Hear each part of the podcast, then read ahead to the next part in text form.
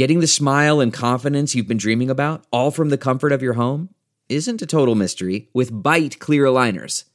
Just don't be surprised if all your friends start asking, What's your secret? Begin by ordering your at home impression kit today for only $14.95. Byte clear aligners are doctor directed and delivered to your door. Treatment costs thousands less than braces, plus, they offer flexible financing, accept eligible insurance, and you can pay with your HSA FSA. Get 80% off your impression kit when you use code WONDERY at Byte.com. That's B-Y-T-E dot com. Start your confidence journey today with Byte. We get into the latest regarding the four kidnapped Americans in Mexico with legendary DEA agents Javier Peña and Steve Murphy, the men who brought down Pablo Escobar. Welcome to Sidebar, presented by Law and Crime. I'm Jesse Weber.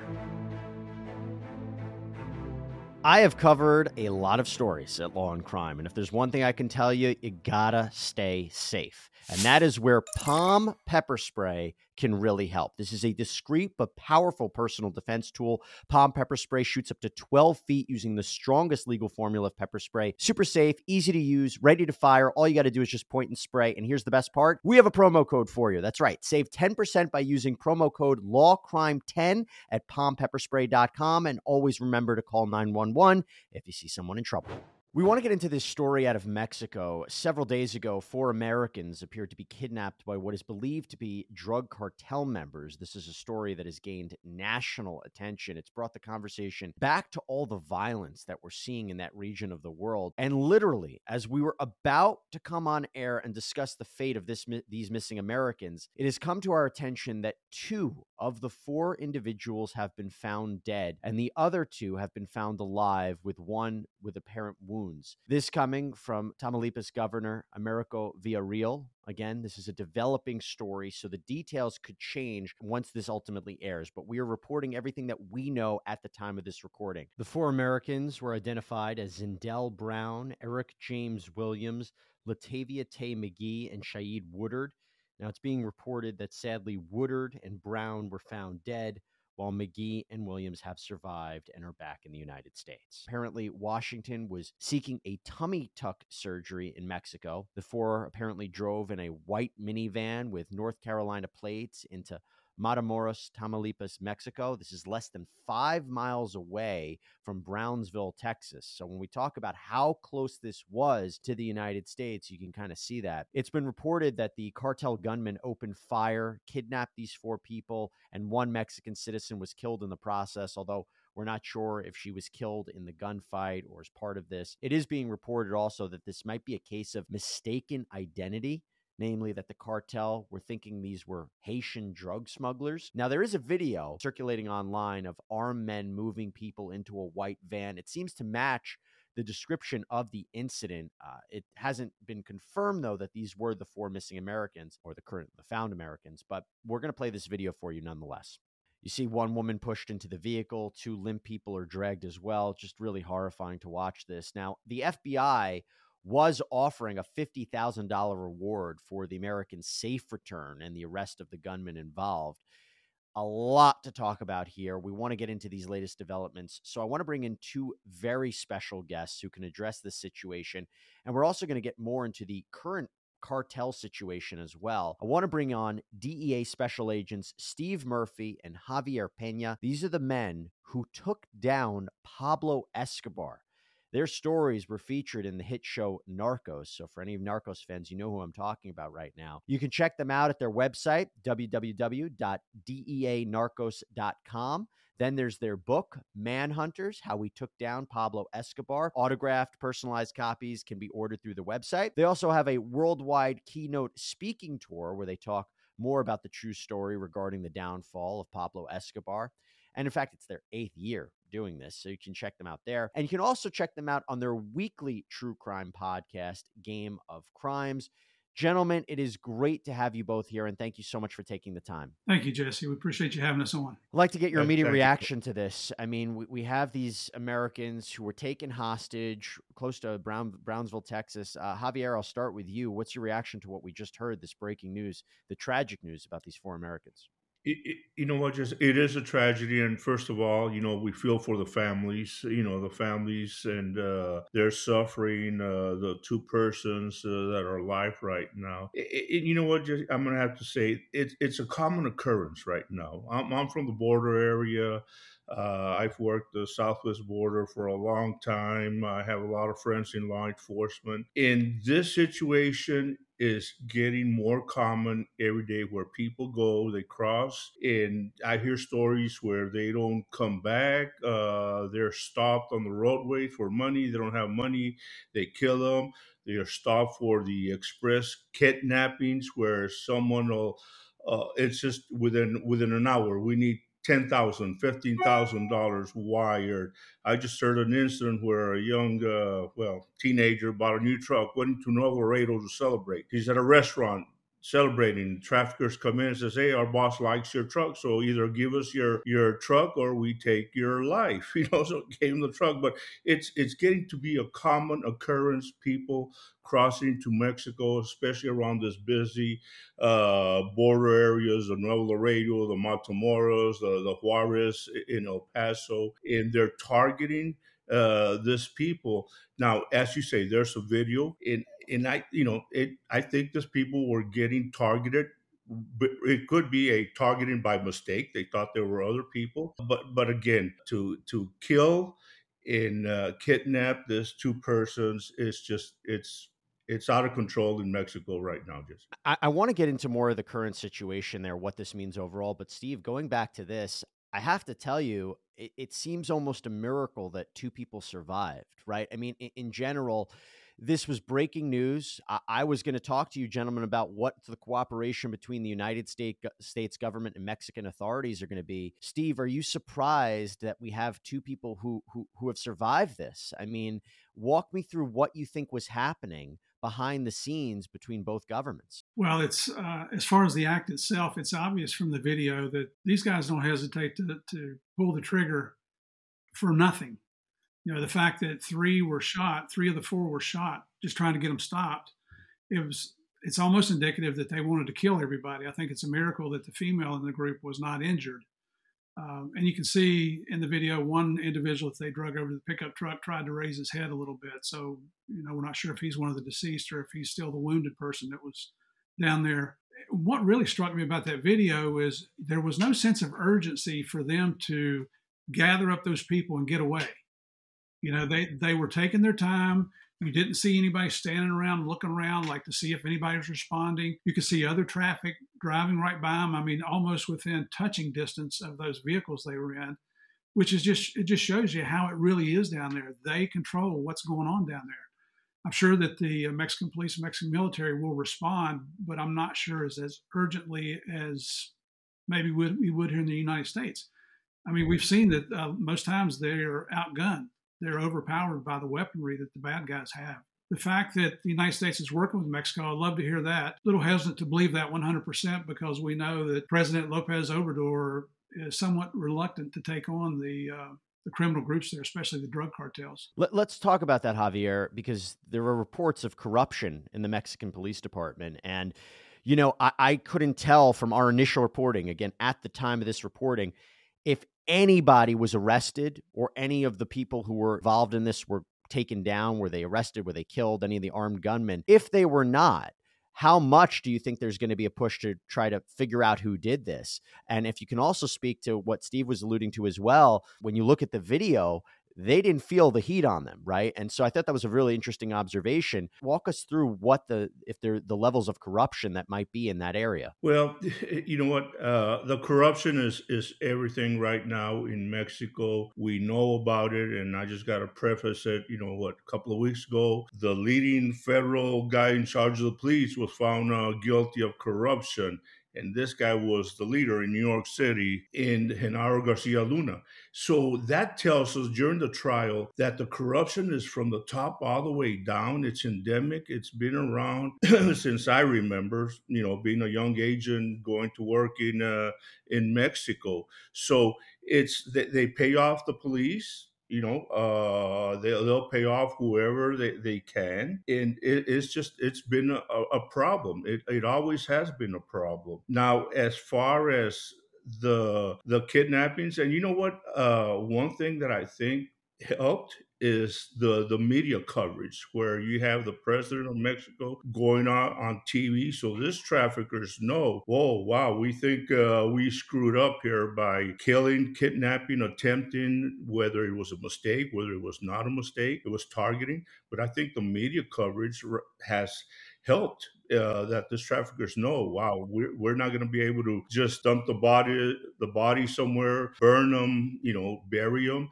because they're going to be on us. So it's like I said, that that's a good thing that the media coverage was there, and you know, the cooperation, as Steve alluded to, it's been bad.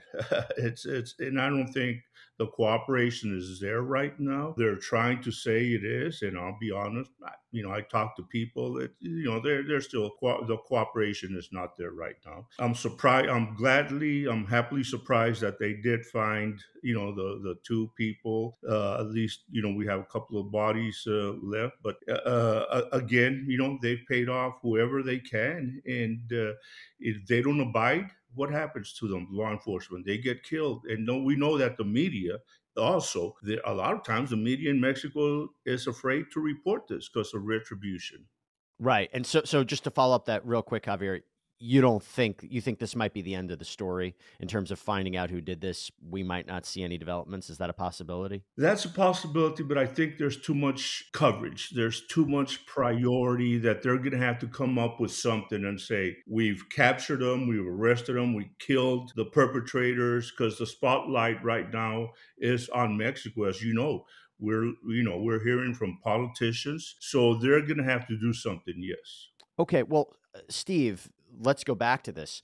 These were four individuals who seemingly took this trip to try to get health care, cheaper health care in Mexico. We know that the U.S. State Department has issued a level four do not travel advisory warning against going into that area. It seems that there was a, a knowledge of what was going on there, but how often do we see Americans not listening to that going in there for whatever reason i mean is there is there any way that we can prevent this from happening in the future? And we'll talk about whether or not the violence will expand out of the region but for now what else can be done to prevent people from going there? Wow. You know i wish i had that answer jesse uh, just to save american lives. You know the, i mean one of the biggest concerns right now is spring break. You know how many college students are going to go to that what's that beach resort? I think they refer to it as baghdad beach uh, down there in, in Tamaulipas, right across the border. You know, people need to take it seriously. The State Department doesn't issue those level four warnings frivolously. I mean, they'll do everything they can to not issue it because they want to develop relations with the countries that that affects. And I mean, that's just their diplomatic mission. But here's one of the big concerns that that Javier and I have just recently discovered through a friend of ours is you know we're all familiar with the, the uh, counterfeit medications that the Mexican cartel send up to the United States that contain fentanyl, right? And we're seeing hundreds of thousands of deaths because of this. Well, now here's the latest trend. I'm not sure that you've even heard about Jesse. What the cartel's doing down there are doing down there now is the drugstores that Americans frequent to go down and get cheaper prescriptions or even get medications that are not re- do not require a, a, prescription in Mexico that do in the United States. They're replacing legitimate meds with counterfeit meds that contain fentanyl to continue c- killing the people that come down there and get it. That's a whole new trend that's that's just come out recently. So Javier and I are big big proponents of education, and that's informing everybody, especially our children, right? But I mean, we're seeing people still going down there, and, and they went down for a, a presumably innocent reason and whether it was mistaken identity or, or what. I mean, you come in a, in a minivan with North Carolina tags, you stick out like a sore thumb, right? I, I, really wish there was a way we could get the word to all Americans and say, just stop it, stop it. Until this violence stops along the border and into Mexico against American citizens, what's uh, there's uh, there's no way to stop it that I can think of right now. Yeah, I'm glad you mentioned that. You know, there's one thing about selling toxic drugs into the United States that harms and kills people, but people going to an area presumably to get cheaper medication not knowing that that itself is dangerous and toxic. That's a that's a whole different area. And Steve, I want to ask. I want to ask both you guys. I'll, Steve, I'll start with you, Steve. So I don't know if you guys saw this, but former Attorney General Bill Barr he penned an op-ed in the Wall Street Journal, and he basically said that the cartels need to be treated like Islamic terrorist groups. And he said that the Mexican government is like the fifth hostage. "Quote: The Mexican government is being held hostage by tens of thousands of paramilitary members of terrorist organizations that effectively control Mexico. It's pretty close at this stage to a failed narco state. They can use violence and oceans of cash to corrupt the government. The government has no will, it doesn't have the ability to deal with the cartels. And he went on to say that Americans killed by Mexican trafficked drugs is almost the same thing as the amount of servicemen we lost in World War II. I wanted to get your thoughts on that. Well, I, I, have to say I do agree with with his assessment. I think we should designate the Mexican drug cartels as terrorist organizations, identify terrorist organizations, and they should be treated with the same sanctions that we would uh, impose on any terrorist organization worldwide. It's it's uh, that last question about should we go in and do something. I would love to, but you have to keep in mind you're invading a sovereign country. Now we had, you know, back in our day when we were after Pablo Escobar, we did have uh, American special operators down there working with us in Medellin for 18 months. But that was that was at the invitation of the government of Colombia. There have been other operations uh, back when Javier and I were still in the job in which we had credible information where Chapo Guzman was uh, in his mountain retreat. And everybody said, well, you can't get there because it's so remote. Well, our operators are trained to get to places like that. They're the best in the world. Those are the guys that Javier and I make no bones about. If we're ever kidnapped, that's who I want to come and get me because I've seen what their capabilities are and they are fantastic. So are we, you know, given, are we, are we willing to invade our, a country that borders our country? Under the current leadership in Mexico, I mean, the hugs for thugs uh, propaganda that their president is putting out down there is having zero effect. It's just making the cartels more and more powerful how many more Americans have to die in the United States before we get serious about it and do something along the border? So it almost seems to me like he is suggesting conducting joint U.S. Mexican operations in Mexico to fight the cartels like they're terrorists. What do you think about that? You know what? We have tried to work with the Mexican government. I remember I was a young agent when our our agent Kike Camarena was abducted and killed back in 1984, and I was a young agent. They sent me to go to Mexico to work for you know the capture of the abductors, but there was really not a lot of cooperation. In and out throughout my career, I had a lot of dealings with Mexico, and it's always there's always a game yeah we're going to work together that that never happens. I wish we were able to do like steve said in colombia where colombia invited us they requested us. I wish mexico would do that. It's not it's all the political power of the mexican government which you know i hate to say it i am not i haven't seen it and you know, I agree with the assessment that these cartels are terrorist organizations. We're starting to see the our U.S. citizens, obviously, with the fentanyl problem, traffickers coming into the United States. We're starting to see that, and you know, it's been happening for a long time. And a lot of this, like I said, these crimes are not reported in Mexico. Uh, so we need to step up, get better. How do we how do we tell Mexico take some of their foreign aid? Right, money is always you know uh, we give them a lot of foreign aid, and in my opinion, we're not getting that that return that we need to. So I think our government has to get stronger. And this people, like I said, they don't care.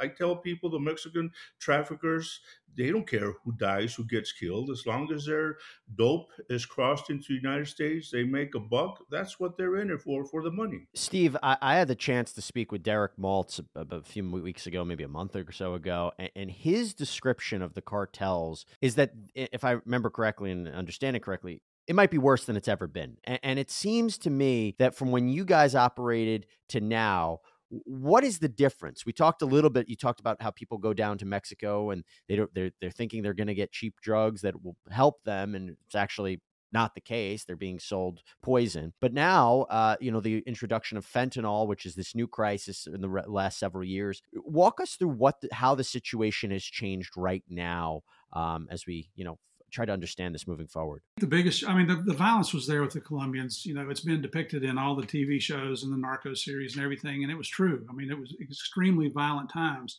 I think the big difference here is the proximity of Mexico to the United States versus Colombia to the United States. They're in our back door.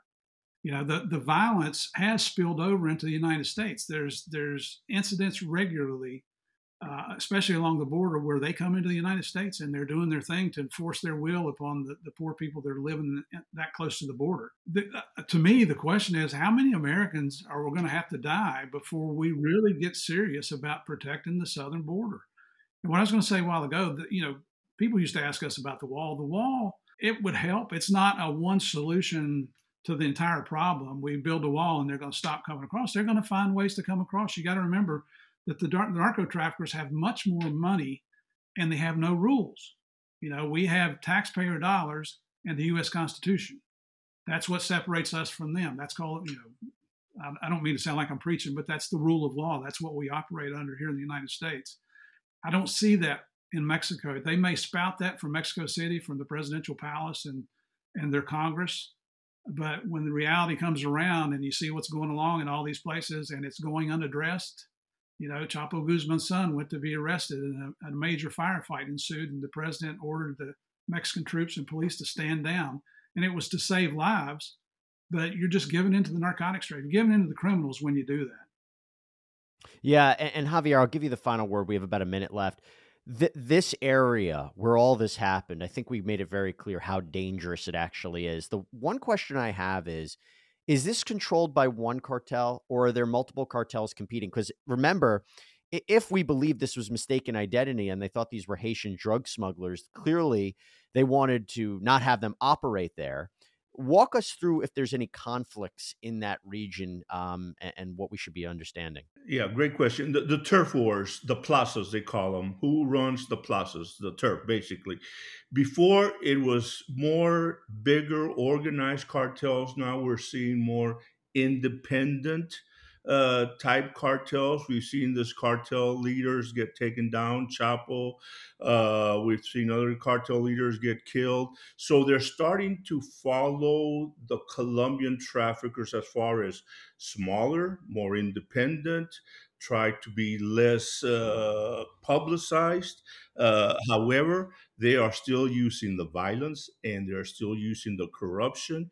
We see it on a daily basis and they what what's going on with the Mexican cartels is they flaunt the violence. They'll show it. They'll put it on TV. They'll hang bodies. They'll put uh, heads so people can be intimidated, and then they come in with the money. So that's the difference. They're still out there. They're more independent, and they're you know the the plaza situation the traffickers they're they're making money and they'll use whatever violence they can. What a horrible horrible situation but javier steve I, I, appreciate you coming on talking about this as we're hearing this this this tragic update with these four americans. Um, really thank you for educating all of us on what's happening there and i encourage everyone to check out your podcast your tour your book your website uh, and gentlemen i said this to you off air i'll say it to you on air as well thank you so much for the work that you've done and for your service uh, to trying to really stop such an evil that is happening in the world. Thank you both. Thank you very much, Jesse. Yeah, thank you too, Jesse. Appreciate it. And that's all we have for you here on Sidebar, everybody. Thank you so much for joining us. Please subscribe on Apple Podcasts, Spotify, YouTube, wherever you get your podcasts. I'm Jesse Weber. I'll speak to you next time.